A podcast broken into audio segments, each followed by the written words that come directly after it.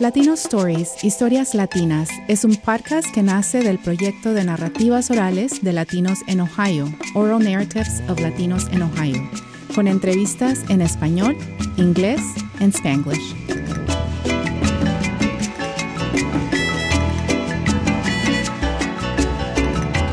If you were to get into your car and take a drive through San Antonio by starting your commute on the south side and heading up to the north side, you'd be transported into a different world. San Antonio is one of the most economically segregated cities in the country because of the racist enactment of redlining. Redlining led to many communities on the south and west sides to dwell in poverty, which factors into property taxes, which leads to a domino effect of underfunded schools in southern San Antonio.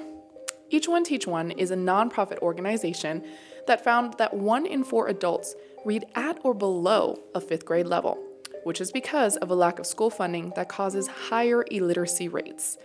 Here to help us unpack redlining's overbearing effect on school funding and literacy in San Antonio is Esther Garza, who is an associate professor of bilingual education and the chair of the Department of Educator and Leadership Preparation here at Texas A&M University San Antonio. Welcome Esther. Thank you so much for joining me today. Thank you for having me, Sarah. Yes, ma'am. So let's go ahead and start with a rough definition. What is redlining? Redlining is a term that we use. It was a tool that was used around the time of the Great Depression where the banks, you know, needed to lend money but we had in those you know times high inflation rates high em- unemployment and we had quite a bit of uncertainty in terms of lending and, and funding for you know different projects so the housing market was one of those definitely affected. The government used a series of maps, which essentially became the redlining uh, tool, in order for banks to decide which were areas or places that they could consider low risk in terms of lending and those that were high risk in, in terms of lending. You know, at this time in the 30s, 40s, 50s, we see a lot of areas that are um, essentially considered high risk, some that are low risk. They're used uh, like a color to indicate those areas. So the areas that were less high risk, right, were uh, essentially considered green, right? Mm-hmm. They were outlined in, on those maps in, in a green, you know, shade. The areas of high risk were shaded in uh, in the color red, and that's where the term redlining uh, comes from. And so that's how it started here in San Antonio, correct? In the 1930s, yes. you mentioned the banks. Is that in correlation with the Homeowners Loan Corporation Act? Yes. Okay. Correct. Got yes, it. And so yes. that's the one that instilled all of those different divisions within San Antonio. Absolutely, absolutely. Okay. And what we see in San Antonio, uh, based on our, our uh, historians, that you know, in the 1830s, you know, the, the Tejano families were established in certain parts of San Antonio, but once redlining essentially became a practice or, or a tool, it started to divide uh, the city, particularly in starting in the downtown area. As historians share that the Tejano families were essentially moved into these redlining areas, so basically creating like two two downtowns, right? Two two different areas splitting up uh, starting there at the at the downtown area. Yeah, I think that's, that's very visible. If you were to literally take that drive from the southern part of San Antonio's downtown area and go to the north side, completely different world. Very it's like you're different. transported into the twilight zone almost. Exactly. Right? Yes, definitely. Yes, no, definitely. and so I know you kind of touched in on how you know redlining caused this division do you have some kind of insider edition on terms of school zones, right? Like how they were established and forced students because of the zip code now to attend certain schools? Yeah, no, so definitely. Well, we know zoning has always been a practice within cities, right? To know which students essentially are, are sent to particular districts and, and schools, right? Redlining definitely has a big impact, I think, on those school zones because the way that the areas are were essentially established created areas that then you know as, as uh, you know zoning practices you know uh, were enacted uh, from the city of San Antonio you start to see you know certain school districts like we have the Edgewood School District you know South San Antonio Somerset South Side it, it, closer to our university here at A&M San Antonio. So you start seeing those sort of zones being created and definitely I think what's undergirds those zonings and, and these particular districts is redlining, you know, because certain areas have groups of people that, and I, I, I want to also add that with redlining, and I think related to this question, is that the division of the properties in the areas were definitely well, created this like influence or this impact of race, because race was a part of how that redlining uh, essentially created those segregated areas, mm-hmm. right? The zones, we see that as well because these are what was already established. And then with the creation of the different school districts, we start to see, you know, certain races, certain ethnic groups in certain places more dominantly populating certain areas, mm-hmm. uh, again, because of, of redlining. And I'm glad you kind of mentioned that. That kind of transitions us into. I know you mentioned that Tejano community was kind of forced to go into certain areas. What other communities were also affected by redlining? African American communities. You know, we we know uh, in the city of San Antonio, predominantly the east side, right? We see a lot of families, you know, that are were essentially segregated into that particular geographic part of, of San Antonio. So it's and you know when we were researching and you know kind of looking at redlining and it impacting uh, not only Latinx communities but also African American communities. And so in our work, or you know, the research that we did, you know, we really tried to provide that understanding that it just wasn't one community, but it was multiple, and, and that was another community that was highly impacted as well uh, by redlining. And not just in San Antonio, we see this in all, all over the US it's almost as if the way you know redlining has been established it's almost like it's like that antagonist lurking in the shadows just affecting all of those absolutely, communities. Absolutely yeah absolutely. Definitely. Mm-hmm. so then based on those communities you identified the latinx and african american communities what ways specifically does redlining affect them other than having to be just stuck in that one area of the city so, I mean, I, I think it has a uh, multiple effect on different communities. So, for example, access to it could be industry, right? So we know, like you're mentioning, the difference in the north side and the south side. You know, we do see a lot of industrialization more in the north and, and earlier, right, in the history of San Antonio, in compared to the south, right? So what does that mean? You know, not maybe not as many families, maybe not as many investors, right? Maybe not as many structural infrastructure in, in terms of planning, right? In, in cities and or sorry, uh, in communities, right? So we can get down to parks, sidewalks. We can get into local libraries, the types of school district construction, you know, that that's available, uh, resources in terms of access to healthcare uh, to let's say resources as far as food right? Increasing the, the access to food and, and education for sure. So so we do see a lot of impact in terms of the way that certain resources served a, a, the the areas that were not redlined, right, in comparison to those that that were, and so that's that's very important to our redline communities because we're still trying to overcome that, you know, every every day in our uh, red line communities. So it's almost as if they were set up for a disadvantage because of the fact that they're not going to have the same resources and the same opportunities right. compared to those individuals that are in homes that are considered green. Absolutely. Um, you know, when we think of transportation, and, and we shared that in, in the work that we did in redlining, I mean, there's images of, of children um, trying to get to, to school or trying to enjoy their neighborhood and, and there aren't any sidewalks or there large, uh, you know, if, a large, you know, rain or flooding, you know, impacted a certain, you know, red line community, you see so much flooding, you know, around the areas. Families have to overcome that, you know, those challenges, which is could be you know the way that you dress or the way that you what you have to ensure that you make it to school um, or if you go to school that day because maybe you know your streets are so flooded you can't even get to the bus you know. I know that there's a lot of different examples of the way people in the red line areas in comparison to the areas that you know were in a sense uh, in, in, the green sort of sh- you know area you know big difference in terms of infrastructure and access definitely. Yeah i think it's almost that's why conversations like these are so important and paramount because it raises awareness the most minute things that some people might not take into consideration like just getting to school.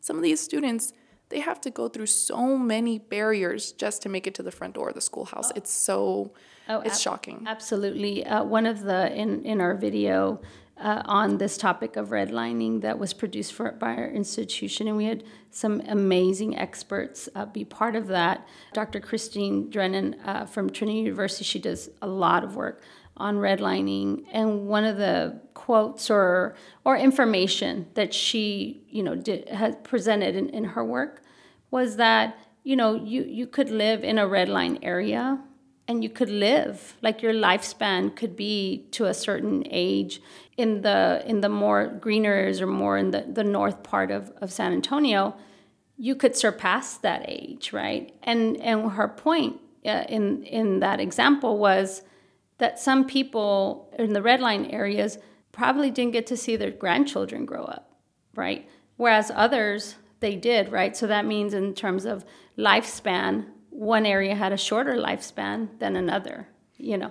And so that's that's how deep, you know, redlining uh, has impacted communities and their health, um, and so much to the joys that others are able to to have than than others because of the infrastructure, the community, the history uh, of the area in which you, you know, were raised and, and are very proud of to, to be part of that community. Definitely. You know, and so. I think also it comes down to like education, right? Like I feel like these people on the green areas know and they maybe have a longer lifespan because hey they know what kind of foods to eat. They have dietitians. They have you know things like that because they went and had access to that type of education. Absolutely. Or resources exactly. Yeah. so mm-hmm. how do you think the funding aspect of schools right? Like again, we know that schools on the north side are probably going to have way more funding than schools on the south side but do you want to kind of expand on that? Yeah sure. So we know school funding is on the the tax base right? That that is surrounds the area right? So in green lined areas you will see more generational wealth than you do in the south. Part and dr sarah gold in our, our work.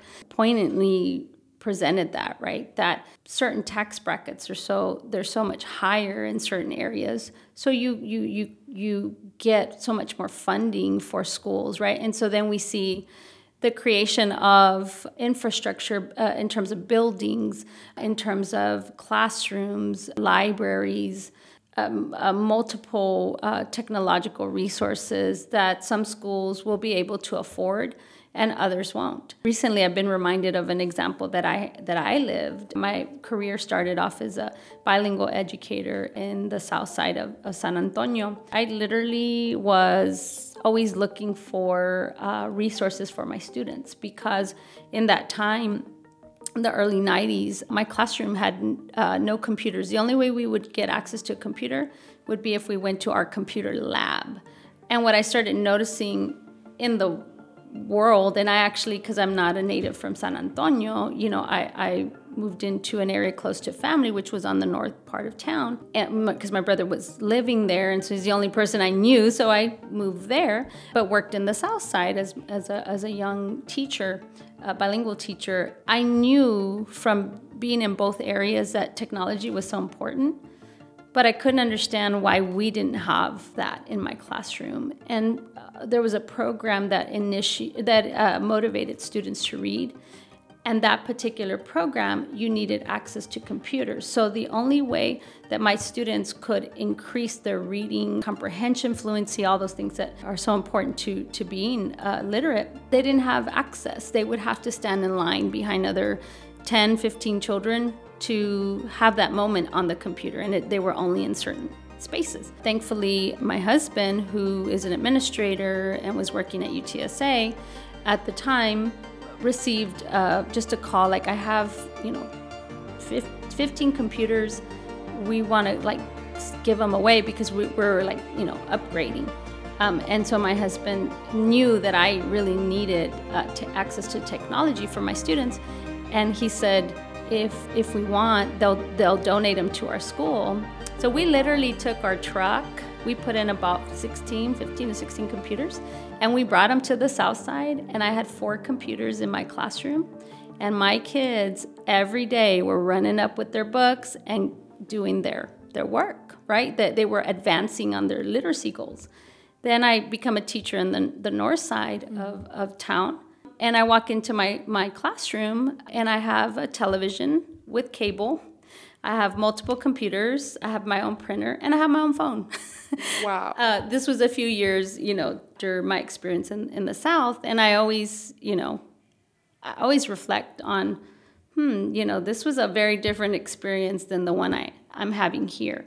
And it's it's because of the funding, the the the support that some districts, yeah, they do get that that others don't. And it's not a secret, you know, people if you've ever, you know, like I'm in teacher preparation, so I supervise schools all over San Antonio. I've supervised in the Dallas Fort Worth area and also in the in the in South Texas, and I've seen a whole lot of different things. And there is a disparity, unfortunately. But you know, we're we're doesn't mean that we can't move forward and you know that things can't get better and and a lot of places they they are but yeah we've we've got work to do. So that's why this is so important. No definitely that is such a powerful story. Thank you so much for sharing that. And i just i want to dive a little bit deeper if you don't mind.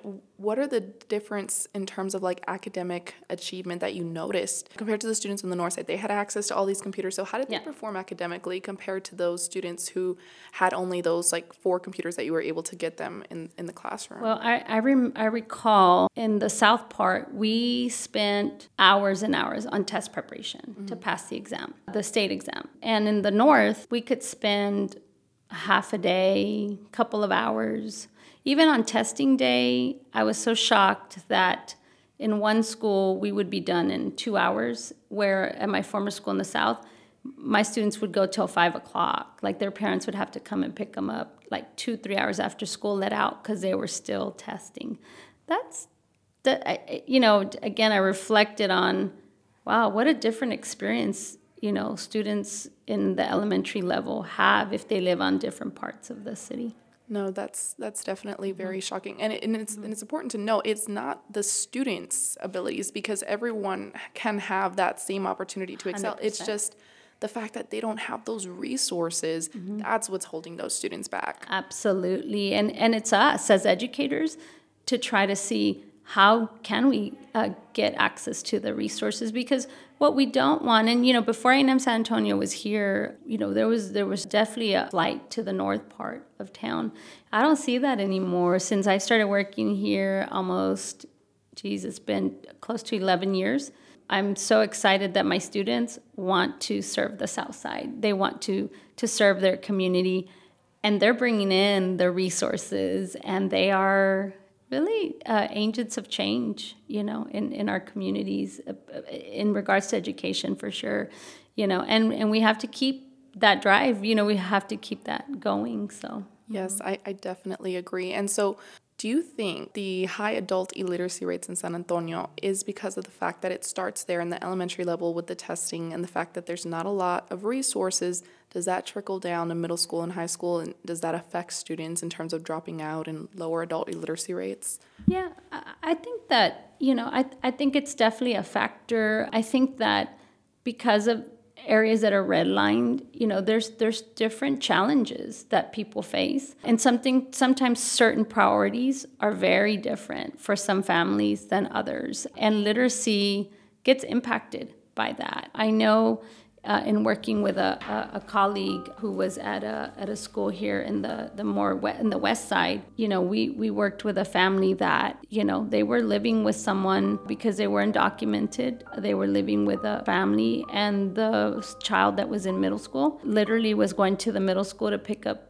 a box of groceries because mm. that's what they needed to eat. And the mom's like, I, I don't know where we're going to stay the next day. That child eventually, you know, the mother and, and the younger sibling, you know, obviously were doing their best, but it seemed like the weight of the survival would probably also go to the young eighth grade student that probably would be, you know, propelled to to take a job right? Mm-hmm. To to make some sort of uh, income so that their family can survive, you know. And so literacy gets impacted tremendously because socioeconomic needs are key to our survival.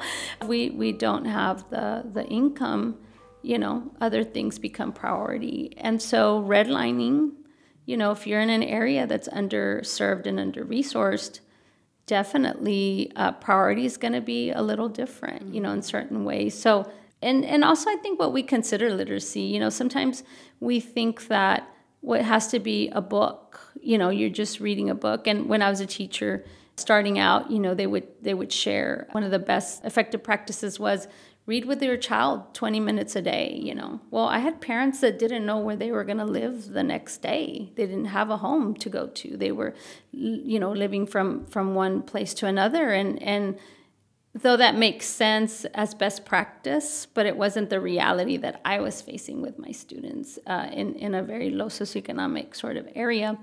My goal was well, how else can we in, integrate uh, literacy mm. in their lives, right? So, you know, if it's reading the cereal box, you know, sure. right? If it's talking about an experience parent had as a young child, we have a lot of sort of folk tales or or different literacy exists in so many so many different ways and that's how we really need to think about it sometimes that's not valued you know in the in the uh, traditional sort of sense of schooling. And so we're changing that right? And our educators that we have at our institution i'm very proud to say that they really understand like what what this means. But definitely not having access to books, you know, not having a- access to digital literacy because that's mm-hmm. so important. Though we, you know, we have the BiblioTech now, right, in San Antonio, we have, or in the in the south side of San Antonio, we have A&M San Antonio, Palo Alto College. We we do have a lot of areas that are providing literacy support, um, but we there's still more to go. I definitely agree. It's almost as if you know these students in redline areas they have to put survival first before they can focus on other things Many such as do. their literacy or education. So I think it was so important for you to highlight that and the fact that we have to think outside of the box as educators because mm-hmm. not every student can be, you know, taught the same way. We have to go around their needs as an individual. Oh, so I, I love that you brought that up. So are there any other things that you think mm-hmm. that, you know, we should improve or we should change here in San Antonio to help students like these? I think that by bringing and supporting education on the South part. I, I, truly believe that you're right. That is the key to success and survival. In, in our world, in our lives, not only socioeconomic, but also uh, knowledge wise, because as we know, knowledge is power. And for us to advocate, for us to improve our communities, we have to be knowledgeable. And, and I think so, education is definitely a way to do that. I also think that by now growth in terms of uh, housing. We see that by our institution now. We have like a community, you know, and we're seeing more communities pop up. We're seeing more industries coming to the south part, but we all have to do our part in promoting that mm-hmm. and, and drawing people uh, to our institutions and from the community, people from outside, and, and really preserve the beautiful Southside community, mm-hmm. but also uh, continue its evolvement. And and I and I, I think that's that's a way for us to to grow and thrive in the South Side. And I think definitely A&M San Antonio is the perfect example of how the South Side can thrive when you just add that drop of water, that education access, and you can see the beautiful, beautiful like examples that come from it. You know what I'm saying? Like absolutely, it's just the best feeling. And do you want to touch a little bit about what A&M San Antonio is doing to help students? I know y'all have a partnership with several programs as well here on the South Side. Yeah, no, absolutely. Um, I think that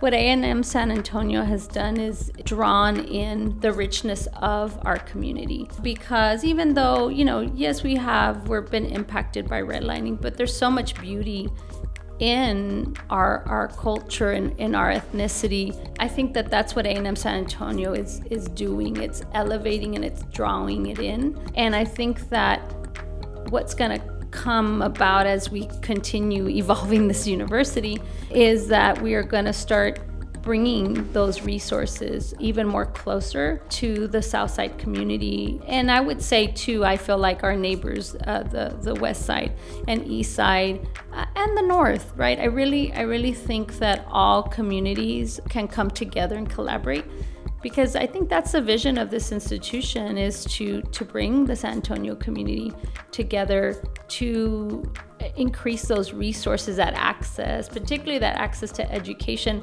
That yes, you know, are, are historically these are things that have happened, but we can change that. Like we can all change that, and that's what A&M San Antonio I think is doing because you are we're, we're creating, you know, uh, just students like yourself that are helping us thrive and bringing that like energy and motivation and excitement to an area that that has always been so rich, rich in culture, language, history, and you are sustaining it and elevating it. We do have a partnership with the Aspire. It's called the Aspire Network Partnership. Um, and so those are our seven school districts of the South Side. We have strong collaborations with our Aspire partners. You know, we, we try to have our, our uh, in education, our students go out and, and do observations, do activities. You know, uh, uh, there's a direct connection between mm. the school districts and the university. But then we also have you know partnerships and, and grants and, and collaborations with a lot of the city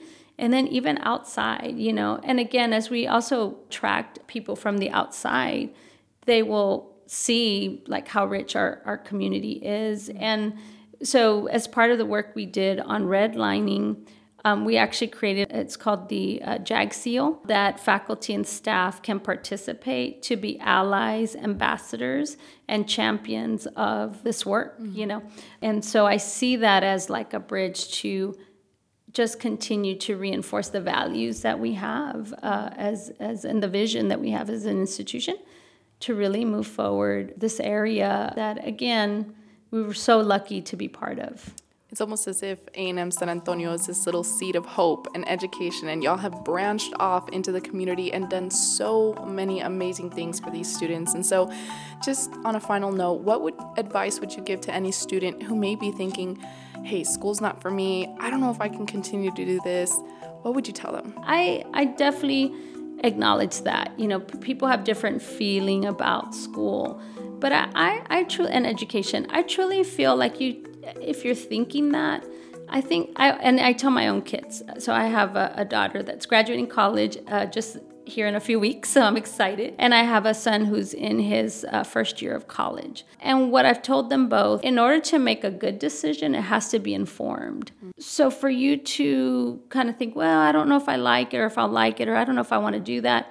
I think you need to really try it and then decide for yourself is this for you or not? And we actually have students that start off, maybe they leave for a little bit, but then they come back. We have a lot of non traditional students as well, uh, for a lot of first generation. Everyone that comes to the institution at some point in their life has made that decision. But I think to make that decision, it should be an informed decision. So, you know, you should really try to uh, participate in our like uh, recruiting events, our uh, campus tour, talk to a professor, talk to an advisor. Sometimes students are a little nervous, like, well, can I talk to this person? Go talk to them. They are humans just like yes. like like they are. And take that step. And I'll tell you that when I came to community college, uh, that's where I started community college in the valley, I just knew I wanted to go to college. I just didn't know how I was going to get there and I didn't know if I was going to do well.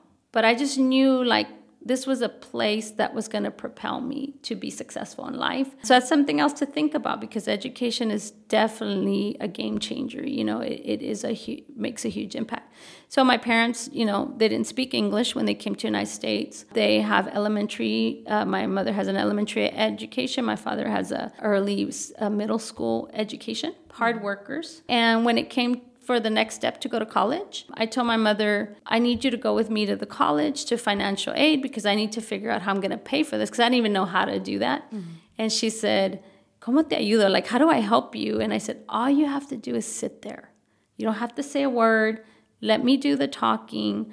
but I need you there. Mm. And so I guess my point in that is that if you're considering is this for me or not, get that the, the, the people around you that that are your champions. And even by their presence, take them with you if you're afraid. You know, go ask questions, but I think to make a big decision like that, I think it should be an informed decision. And I think that you might might have some some change in in thought once you're here and once you see you know what you're what you're capable. And it's not going to be easy. It's going to be difficult but uh, wow in the end. For me i'm just speaking personally it's it's made a, a huge huge change in, in my life for the better so. No gracias por eso. Qué bonito sí. historia y consejos tan bonitos. Gracias, gracias Esther por todo para hablar conmigo hoy.